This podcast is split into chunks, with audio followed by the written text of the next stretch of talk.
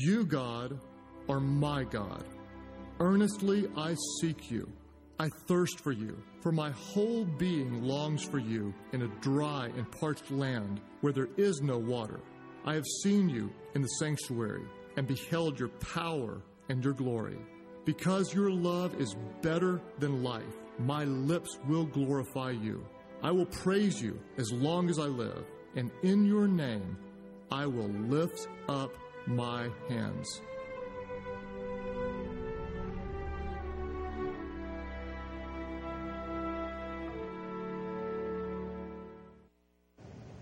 All right, we start a new series today called uh, Come to Worship. And it's going to be that series that leads us up uh, into the Christmas uh, worship experience itself. And uh, each week we're going to we're going to get together and talk about uh, some of the postures of worship as well as just simply the elements of, of worship. And they're kind of captured in those circles there uh, today, lifting up your hands and as we go forward, sharing our gifts, pouring out our, our hearts and then, of course, bowing uh, our knees. And the goal is that, uh, that you be here every week, and then in the, in, in, the experience of week to week, that as we move to Christmas, uh, that Christmas will really be a powerful uh, experience of just understanding the, the, the, good news that God is with us, right? Just the, the worship. And so today we start under that theme, uh, come to worship and uh, lifting up uh, our hands. And uh, kind of our starting point is the whole experience that many of you probably know the story. Uh, it is that uh, that wise men story where the wise men from the east come and uh, find uh, the Christ child. Right? It's out of Matthew uh, two. You all know the story. It's out of Matthew two, and this is when they get to Jerusalem and they talk with King Herod and they say, "Hey, you know, where's the newborn King of the Jews? We saw his star as it rose." And you know, you got to kind of wonder. I mean, these guys, these wise men, they they were you know, probably pretty prosperous, and obviously they were uh, well educated, and uh, yet they came from probably over in Babylon or Ur, uh, so they came from a long distance. That's kind of the probable route that they, they took, and uh, some, you know, 800 miles probably, anywhere from you know, some people think, you know, eight months, some people think the journey took two years. Whatever it was, you, you got to kind of ask the question and wonder what would motivate these wise men to live, leave the comfort of, of their homes, the, the, security, the prosperity, the, you know, everything that they have? What would, what would motivate them to, to leave all of that and take on this kind of treacherous uh, journey? Right? I mean, what would drive them? What would, what would push them to leave behind all of that and, and, and go out, you know, and camp every night, right? Uh, with smelly camels, most likely, right? And everything that goes with that. And, and make this journey, uh, confront Herod, and, and, and find uh, Jesus. What would be so motivating? What would be kind of the, the, the pot of gold at the end of the rainbow, right? What would be so motivating to motivate them to make this kind of journey? Good question? The answer comes to us in that experience when they were in conversation uh, with Herod, right? It says, Where's the newborn king of the Jews? We saw his star as it rose, and we have come to do what? Just worship. They came just to worship. That was it. They, they came, they were driven just by the, the opportunity of the experience of just simply being in worship. Incredible, isn't it? It kind of leads us to really a fundamental point about understanding uh, worship, right? Uh, a fundamental point about understanding worship. And we need to know this point because in our consumerism kind of culture, it's easy for us as Christ followers to kind of carry that consumerism uh, into our walk with Christ too. And uh, you know, I don't know. You may you may have had, had, that experience where you know you've been at worship and then you're driving home, or you know talking later on in the afternoon. I mean, obviously not. You know, after you've been at Christ Church, but somewhere along the way, uh, the words come out where you say, you know, you know, really, I really didn't get much out of worship this morning. Right? I mean, I know that never happens here, but I'm just saying, right? But But think about when those words flow out, think about what's behind that. What, what, what is that really saying? Right? Isn't the temptation to, to make worship about us? When, when the biblical truth is no, it's exactly the opposite, right? Worship isn't primarily for us. Now, of course, we get something out of it. Of course, it's the opportunity for God to pour into us, right? Of course, Pastor Andrew and I and all of our team here and Anna, we work hard to make sure worship is impactful and powerful. Absolutely, right? Week to week to week. But the fundamental, basic, first idea is not what we get out of it. It is that we have the opportunity to pour into it. It's about simply worshiping Him. First and foremost, it's just about worshiping Him, right? So it's not as much about what you get out of worship as it is what you put into worship of God, right? We come to worship not just to get, right? It, it's really, we come to worship just because He deserves our praise, because of who He is because of what he does. It's about the character of God. I can show you that uh, in Scripture. If you go into the book of Job, uh, Job is having a conversation with God in this section of chapter 38. And God is speaking here, and God is talking about uh, with Job the experience of creation, right? and he's talking about the experience of creation before human beings were even formed, right? So before he got down on his knees and, and did some, you know, forming out of the dust there and breathing life into humanity, before all that took place, God says to Job there, He says, Listen, uh, what supports the foundations of creation, right? Who laid the cornerstone of creation? Now look at verse 7. As the morning stars sang together and all the angels shouted for joy. What happened in creation before human beings, us, before we even got involved? Worship. Worship. Creation itself could not be contained, but it necessitated in and of itself the opportunity to just praise Him for who He is. To just praise Him for who He is. That was in the beginning, right, uh, with creation. And then you go to the book of Revelations and you think about, well, well, the end. What about, you know, the Omega, right? That's the Alpha. What about the end? And it says in the book of Re- Revelations, who will not fear you, Lord, and glorify your name? For you alone are holy. All nations will come and do what? worship before you in the beginning and ultimately the end. They'll come to worship. Why? Just because of who He is. Just because of who He is. Not because of what we get out of it, but just because of who He is. And, and then this applies to us individually, personally right?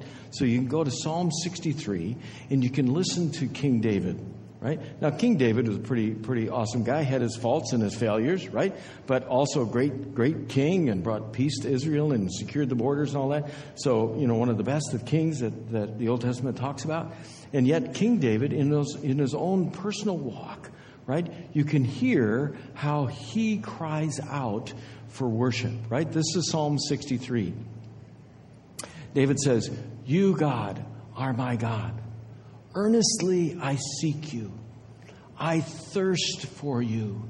My whole being longs for you in a dry and parched land where there is no water. Do you get a sense of what's going on in David? I mean, do you get a sense how he is just, just yearning to just worship?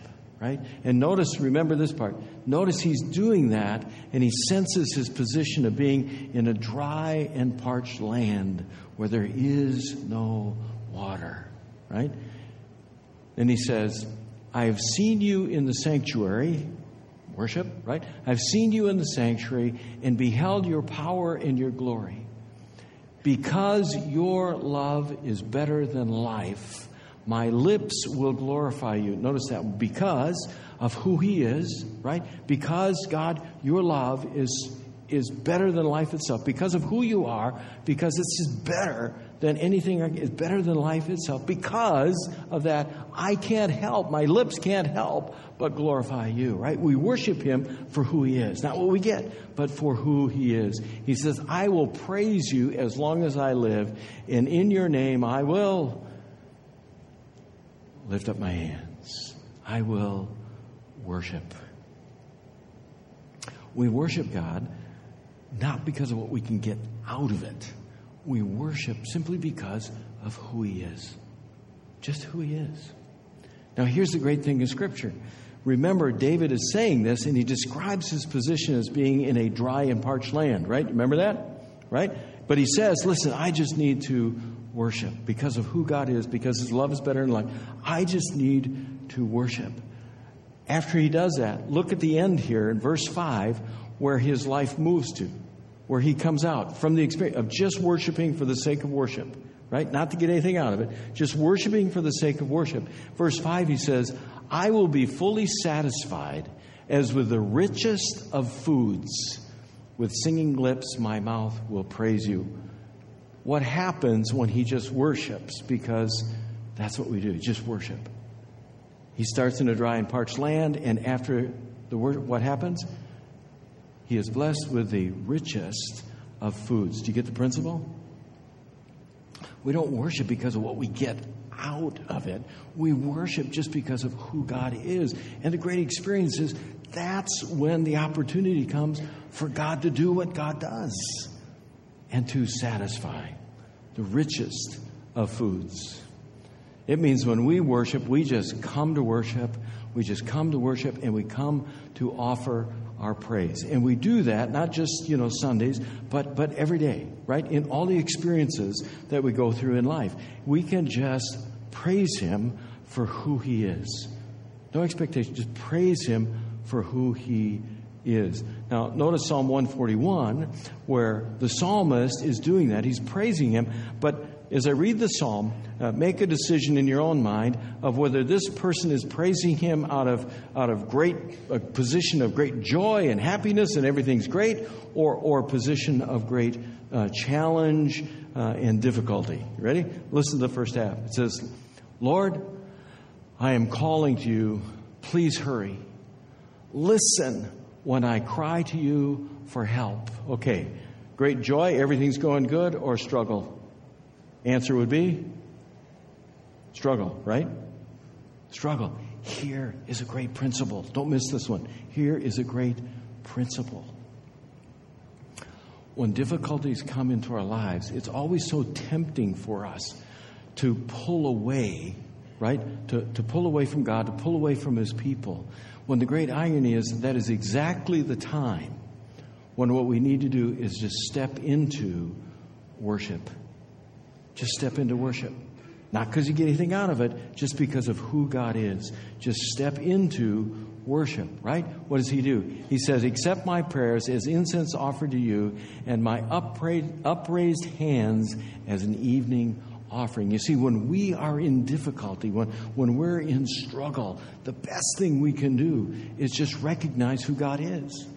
Just just step into worship. When you're feeling oppressed when you're feeling overwhelmed when you're in the middle of difficulty when the, when you feel like you're just getting down in the pit right?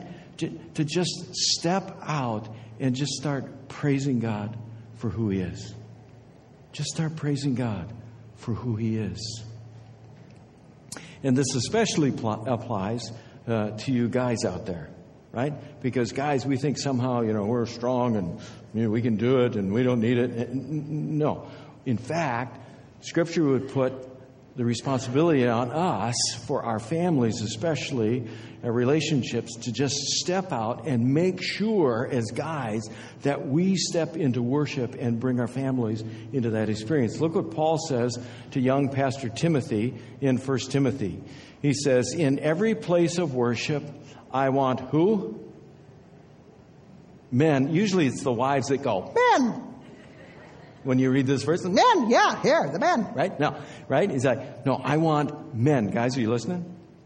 I want men to pray with holy hands lifted up to God. What does he want us to do? Guys, we need to take the lead and step into worship. Not for what we get, because, but just because of who God is. And just bring that into our families.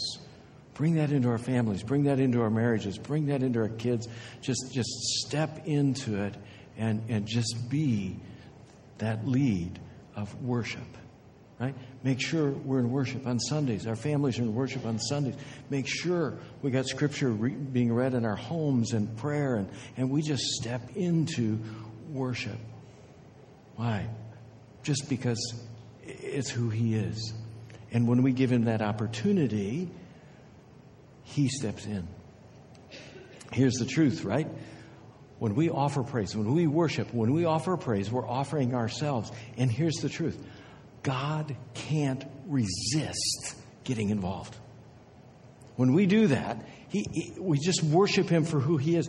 He can't resist stepping into our lives. He can't resist drawing near to us. It says in James 4 come close to God, right? Worship, just get in. Come close to God, and what? God will come close to you. Notice I underline God will, right? He will. It's not, yeah, there's a good chance, possibility is pretty high, probability it might occur. No, what does it say? God will. You can count on this.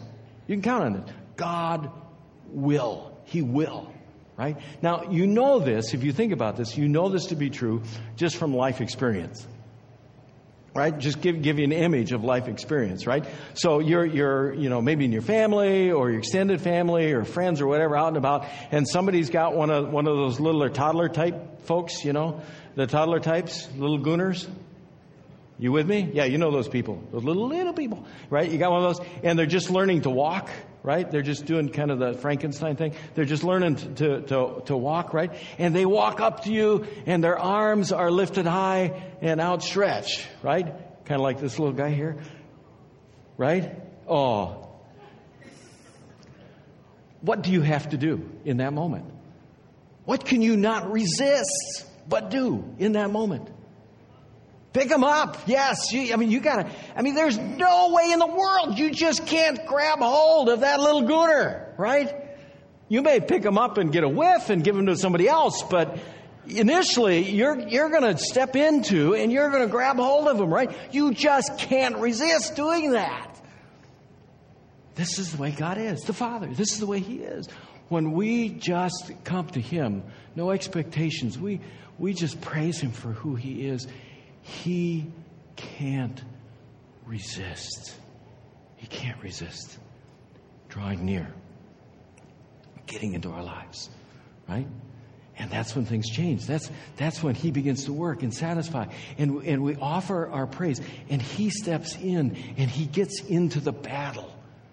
He gets into the battle of whatever it is that we're going through in our lives. This is a great experience from Exodus 17. It's when the people of God were, were on the way to the promised land and, and, you know, getting ready to go and take the promised land. And as they're making their way, they have different battles along the way. And uh, here's one of those battles with the Amalekites. And so you got Joshua leading uh, the armies of Israel. And they're down on the, on the plains where they did the battle, right? So they're down there getting ready to engage in the battle, engaging in the battle. And it says, uh, that while Joshua was doing that, uh, Moses and Aaron and Hur climbed up to the top of nearby hills. So the army's down here in the battle, and Moses and Aaron and Hur, they go up on a mountain to kind of oversee the whole thing. And then look at verse 11. It says, As long as Moses held up the staff in his hands, the Israel had the advantage. As long as what happened? As long as Moses lifted up his hands, right? As, as long as he lifted up his hands and engaged with God, as long as he was like that toddler, just, just reaching out to God, praise, just reaching, as long as that happened, things went well in the battle. But look what? But whenever he dropped his hand, the Amalekites gained the advantage. What happened when he stopped the posture and position of just worshiping? They started to lose the battle. You see, when we just worship, God can, cannot resist getting into the battle, getting into our lives. He'll draw near. He can't resist. And here's the great thing of the story is that you know, you can only keep your arms up for so long, right? And I don't know how long you can. Any, I don't know how long you can do it. I couldn't do it that long. But it says Moses' arms soon became so tired that he could no longer hold him up. So Aaron and Hur found a stone for him to sit on. Then they stood on each side of Moses, holding up his hands. So his hands held steady until sunset. As a result, Joshua overwhelmed the army of Amalek in the battle. What happened? Moses could not do worship alone. He, he couldn't sustain it by himself. He needed others to come alongside of him and sustain him, to help him to be in worship. There's a huge lesson here, right? So we step into just worshiping God for who He is, not, not what we get out of it, just worshiping Him for who He is. He can't resist getting involved in our lives and getting involved in the battle, but we need others to come alongside us in the battle. We need others to enter into the experience of being in worship with us, right? That's why we do this together, right? Every Sunday. That's why we're in the room together. Right? We, we, we do, it to, do it together. But think about this. There is the invitation in this text for you to think about worship here differently for you to think about the opportunity of making a worship appointment with somebody else who is a Christ follower. So, I mean, like every Sunday when you, when you come to worship, just kind of roll out, you get up, you clean up, and you come to worship, and or do you get up, do you do you call somebody the week before and say, "Hey, I'm uh, see you in worship," right? I mean, do you make a divine appointment with somebody else who, who comes alongside you to be in worship with you. Right? It's like Pastor Andrew and I are always encouraging you, right? Get in relationship with other people, get in a ministry relationship with somebody, get in a small group with somebody, right? Well, why? Because that's where you get those people who come alongside of you. And they ought to be alongside of you where? Not just in the experience of small group, but in worship. We have worship appointments with each other. We should be looking for each other every Sunday in worship. It shouldn't just be us, it should be us, right? Those that come alongside of us. And if you come to worship and somebody from your small group or ministry group or whatever you're in, if they're not here, what do you need to do that week? Stop by, call them up, whatever it is you need to do. Make a contact and say, hey, everything okay? Everything fine? Anything I can do? Missed you Sunday. Just want to make sure you're okay. Right? It's the same principle of coming alongside and, using having worship be that experience that's bigger than ourselves. Does this make sense? Making those worship divine appointments. If you look at the psalmist, the psalmist again just says, Look, this is what we do.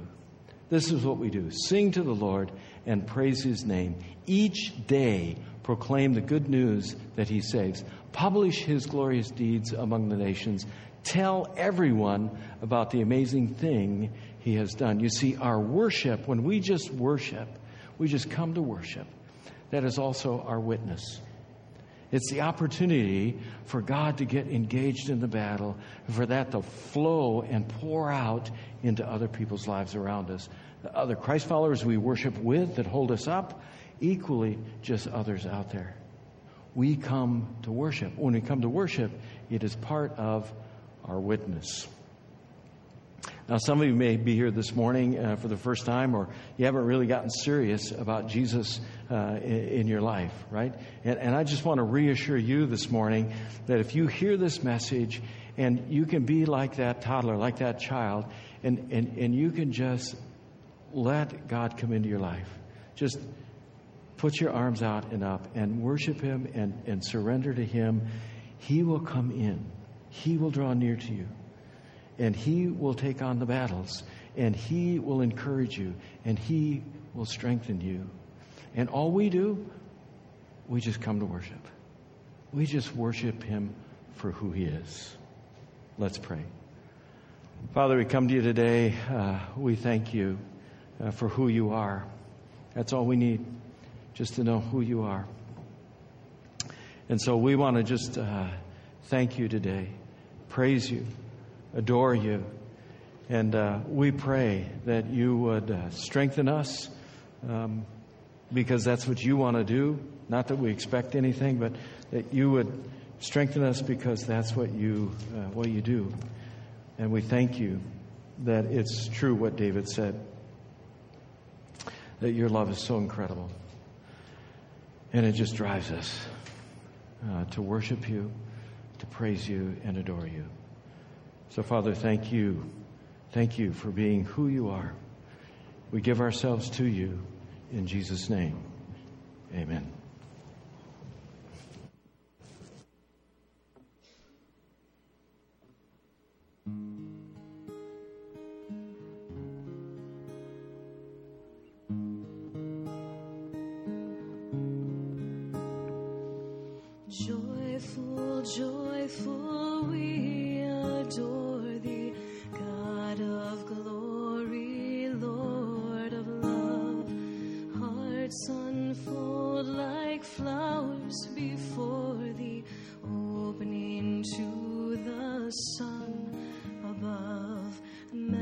the clouds of sin and sadness, drive the dark of doubt away.